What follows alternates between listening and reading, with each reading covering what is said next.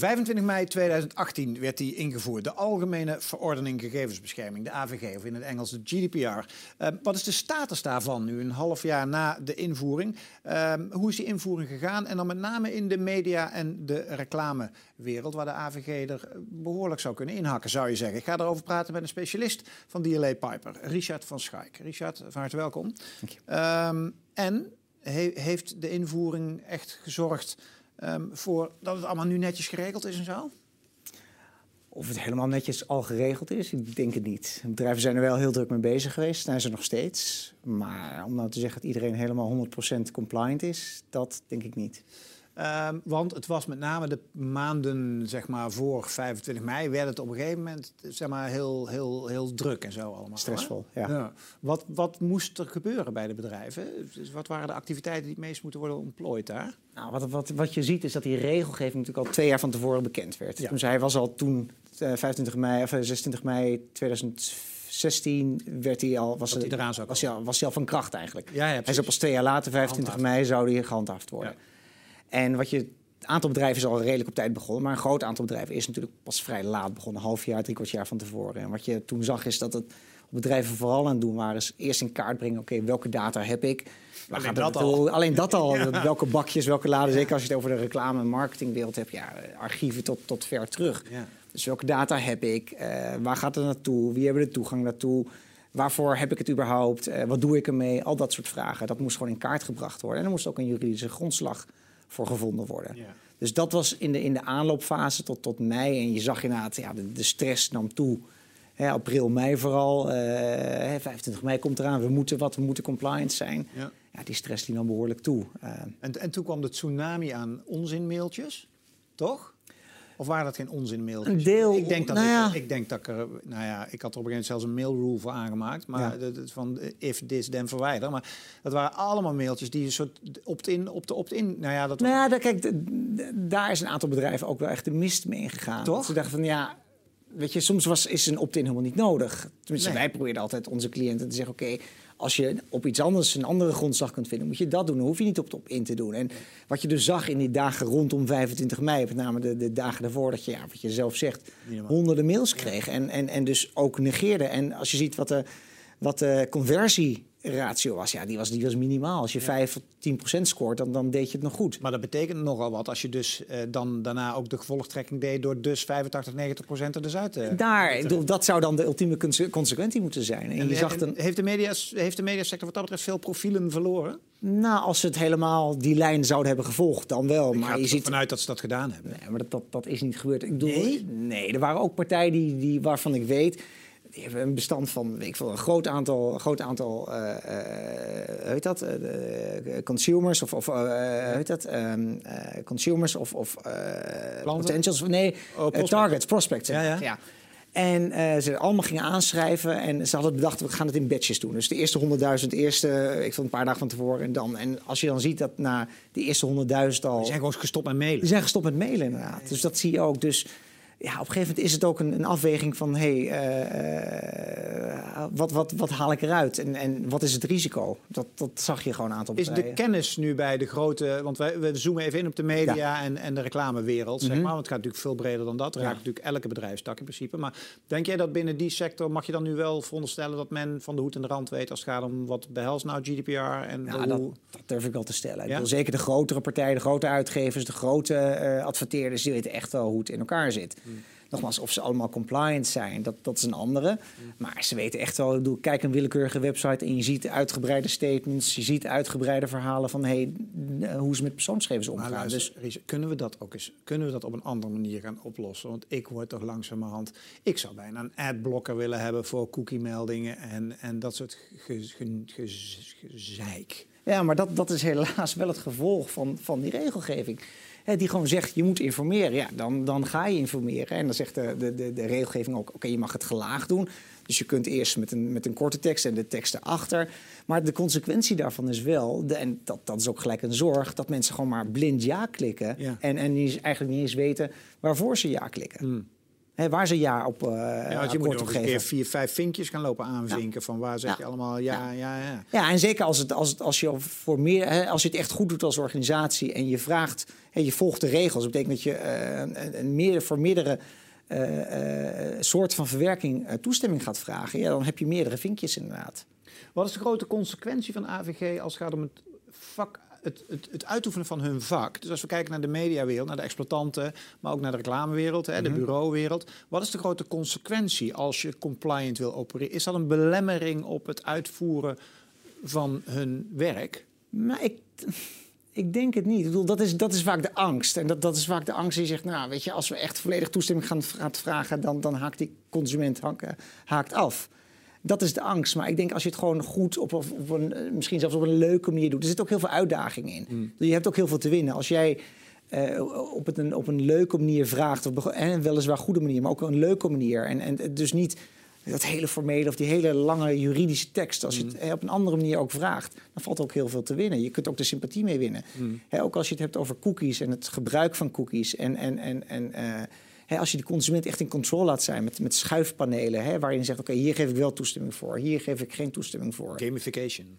Ja, maar dan, dan heb je gewoon veel te winnen, denk ik, als organisatie. Dus, dus het is ook een angst.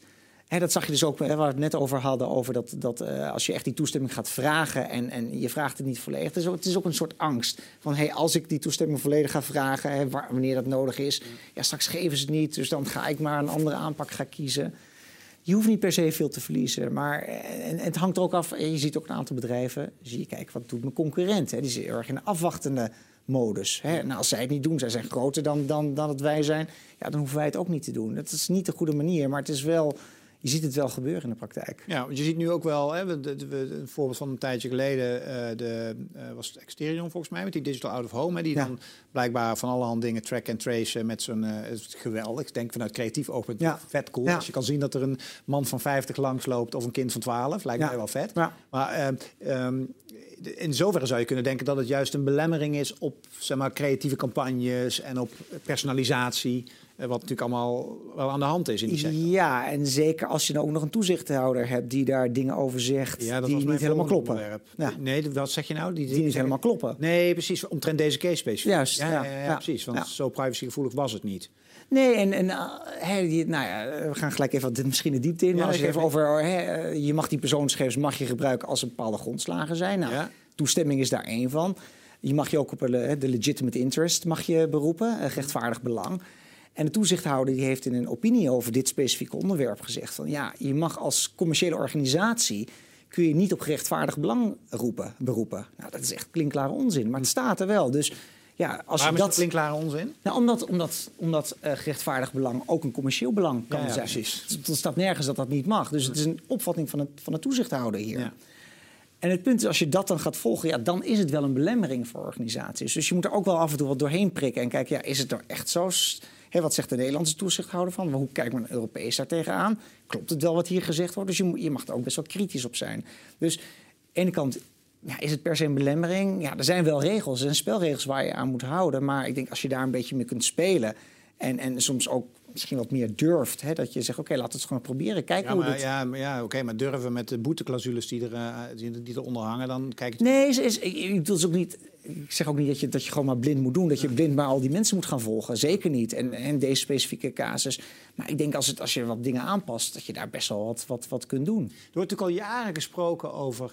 Uh, leg nou eens de, de de regie neer bij het individu. Ja. Uh, dat, een aantal jaar geleden heette het, weet ik veel, Identity 2.0, weet ik veel hoe het allemaal heette. Maar mm. het, eh, gaat dat nog ooit een keer gebeuren dat ik gewoon mijn profiel heb en dat, dat, dat, dat we van al die meldingen af kunnen. En dat ik gewoon bij al mijn online gebruik zelf bepaal. Jongens, bij mij mag het luikje open. En ik zoek nu een nieuwe auto. Dus de komende twee maanden mogen alle ads van auto's naar binnen rollen. En dan moet je weer opzouten. En dat ik de regie voer over het zou wel, eh, sterker nog, eh, nee, twee dingen. Je ziet, je ziet dat dat meer en meer gebeurt nu. Als je het over die, die, die, die panelen hebt, met name ten aanzien van cookies, hè, waar je zegt, oké, deze wel, deze niet. Hè, dat, dat zie je meer initiatieven, ook door het IAB bijvoorbeeld, hè, die daar initiatieven over heeft genomen. En, en uh, dat je die consent zelf meer controle hebt. Dat is één, één aspect ervan. Dus je ziet het wel meer die kant op gaan. Aan de andere kant, je zou er ook als organisatie over kunnen denken van oké, het kan ook een bepaald verdienmodel. Het kan ook een soort, eh, voor die consument een soort verdienmodel zijn. Ja, ik geef toestemming, nou, daar krijg ik ook voor betaald. Ja, mijn data is geld waard. Precies, Mijn- want dat, mijn- dat ja. is het. Maar wordt dat, wordt dat genoeg? Liggen daar nog kansen, denk je? Ik Nou, kom ik denk- langs, als ik nu de consumentenpet Ja. opzet, Ja. dan, dan heb ik zoiets van come and get me, maar ik zie niks. Nee, het, het, het gebeurt nog niet. Maar eh, ik kan me voorstellen dat dat een kant is, een richting is die die op zal willen. Ja. Waarom niet? Ik bedoel, als je het heeft over hè, consument... en, en de, een van de, van de pijlers van de hele GDPR is die consument meer in controle te Ja. laten zijn. Ja. Nou, dit is het ultieme voorbeeld daarvan, waarin het zou kunnen. Ik zie het nog weinig gebeuren. Dat Ja, ja, ja, ja, ja, ja, ik ook. Ja, en ik weet ook niet of ik nou eens een doorsnee consument ben. Denk ik niet. Ik ben natuurlijk zo beroepsgedeformeerd. Dus het- Ja. dat is- dat is Nou, ik hetzelfde dus. Ja. Zo even over de, de handhaving. ja. Eh, hoe gaat dat met onze autoriteit persoonsgegevens? Het is nog vrij rustig aan het vlak. Ja? Eh, de Nederlandse toezichthouder... Er zijn, in Europa zijn er tot nu toe twee boetes uitgedeeld. Dus dat valt Ah. ook nog mee. Ja? Eentje in Oostenrijk en één in, in, in Portugal. In Nederland is er nog Grote boetes? Nou, Portugal is wel een behoorlijke. Eh, dat is wel een behoorlijke. Het ging al een paar ton. Dat is wel een behoorlijke. Ja, het Oostenrijk, ligt, ligt eraan als, als het... Als hoe groot de inbreuk was, ben ik met Ja. je eens. Maar Nou nog ja, niet... ook aan wat voor bedrijf het was. Ik bedoel, Ja, het ging om een ziekenhuis hier. Ah. Een ziekenhuis. Maar eh, Nederlandse, toezicht, de Nederlandse toezichthouder is nog, is nog vrij rustig. Wat je wel hebt gezien, dat de Nederlands, Nederlandse toezichthouder heeft eh, een aantal bedrijven, 30 bedrijven gevraagd. Laat maar zien welke persoonsgegevens je verwerkt. Dus die hebben een, eh, een, een, een oproep gedaan aan die, aan die partijen in, in verschillende industrieën. En gevraagd, geef mij een overzicht. Je data inventory, geef een overzicht welke persoonsgegevens jij verwerkt. Eh, dat hebben ze gedaan.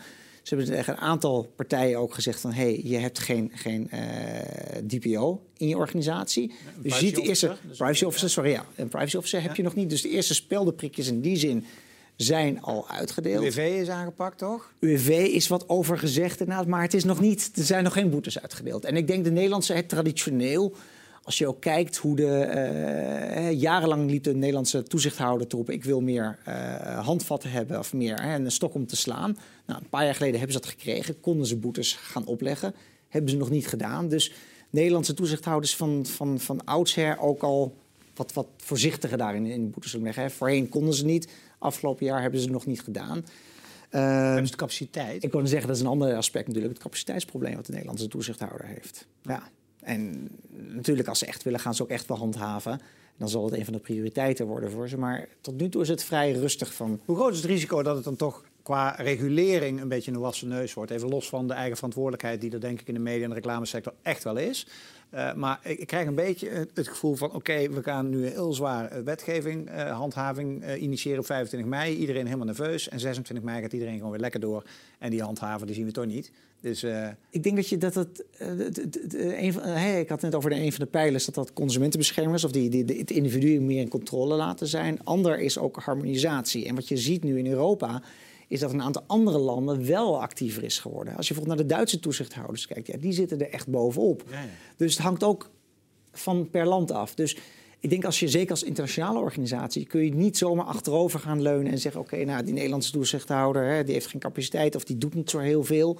Hè, op de, eh, achter de scherm doen ze natuurlijk wel het nodige, maar is eh, wat ik net zei, qua, qua boete, qua handhaving, wat, wat eh, terughoudender vergeleken met of, een. of capaciteitsprobleem. Nou, wat, wat, het, wat de oorzaak ook van zei. Maar hè, als je aantal, hè, de Franse toezichthouder is, het- is heel streng, Italiaanse toezichthouder is heel streng, de eh, Duitse toezichthouder is heel streng. Dus als je internationaal opereert en, en, en je hebt campagnes die wil uitrollen, of je hebt eh, je, je, je, je cookie policy die je eh, Europa eh, breed wilt uitrollen, ja, dan, dan moet je wel met al die andere landen rekening houden.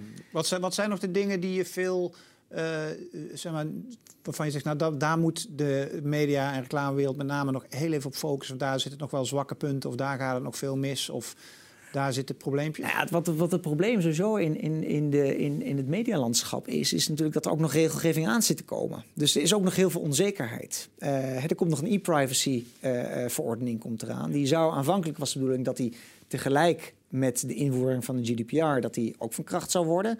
Dus 25 mei. Nou, daarvan is al eh, in, in een vroeg stadium gezegd, dat gaan we niet redden. Nou, toen was het, eh, het verhaal dat het eind 2018 zou komen. Nou, nu is het al 2019, 2020 zelfs, hoor ik al verhalen vanuit Brussel. Dus, maar daar zit de, de, de mediawereld zit daar wel op te wachten. Ja, ja. En, en ook uitleg. eh, een cookie wall bijvoorbeeld. Mag het wel of mag het niet? Uh, meningen zijn er behoorlijk over verdeeld. Je ziet Aha, dus partijen. er zijn gewoon onduidelijkheden. Ook. Er zijn nog heel veel onduidelijkheden. Ja. En, en ik kan me voorstellen dat dat alleen maar erger wordt, omdat je natuurlijk ook op technologo technologisch en channel op. We komen natuurlijk allemaal kanalen. We krijgen spraak. Ja. we krijgen dat digital out of home is natuurlijk nog maar net begonnen. Ja. of net begonnen. Maar bedoel, daar, daar gebeurt natuurlijk op innovatievlak de komende jaren zoveel. Dat je, dan krijg je het alle, eigenlijk in alle gesprekken die ik met, ook met DLE voer over juridisch en wetgeving. Ja, dat mhm. loopt natuurlijk altijd een beetje achter de feiten aan. Tuurlijk. Ik bedoel, het feit dat de, de, deze regelgeving, hè, die is dan nu, 2018 is die dan geïntroduceerd, ja. uh, is effectief geworden. Maar die zit op, ik heb dan 2010 of 2011 heb ik al presentaties gegeven van GDPR komt eraan. Dus hè, dat, dat, dat, dat heeft een hele lange aanloop nodig. En, en de wetgeving loopt, loopt per definitie achter. En zeker in deze wereld, waar het allemaal zo snel gaat en waar ook zoveel spelers in de markt zijn. Hè? En als ik een bannercampagne wil, wil plaatsen, ja, er zitten zoveel partijen achter de, de, de, de publisher en, en, en de adverteerder. En technologiepartijen natuurlijk. Natuurlijk, ja. dat bedoel ik. Er zitten, hè, dus, dus, uh, uh, en waarvan de, de, de toezichthouder en de wetgever ook niet eens exact weet van hoe dat nou precies werkt. Hè, we zijn ook in het kader van... van het samen met het IAB, hè, dat zijn de digitale marketeers, zitten we in een, samen met DLA en de Bond van Adverteerders, zitten we in, in een taskforce, privacy taskforce, waar we ook praten met de toezichthouder en die toezichthouder ook gewoon uitleggen van zo zit het medialandschap in elkaar. En dat is wel, ik bedoel, uitleggen, het klinkt zo van, ze weten het zelf niet, ze weten het zelf ook wel. Maar hmm.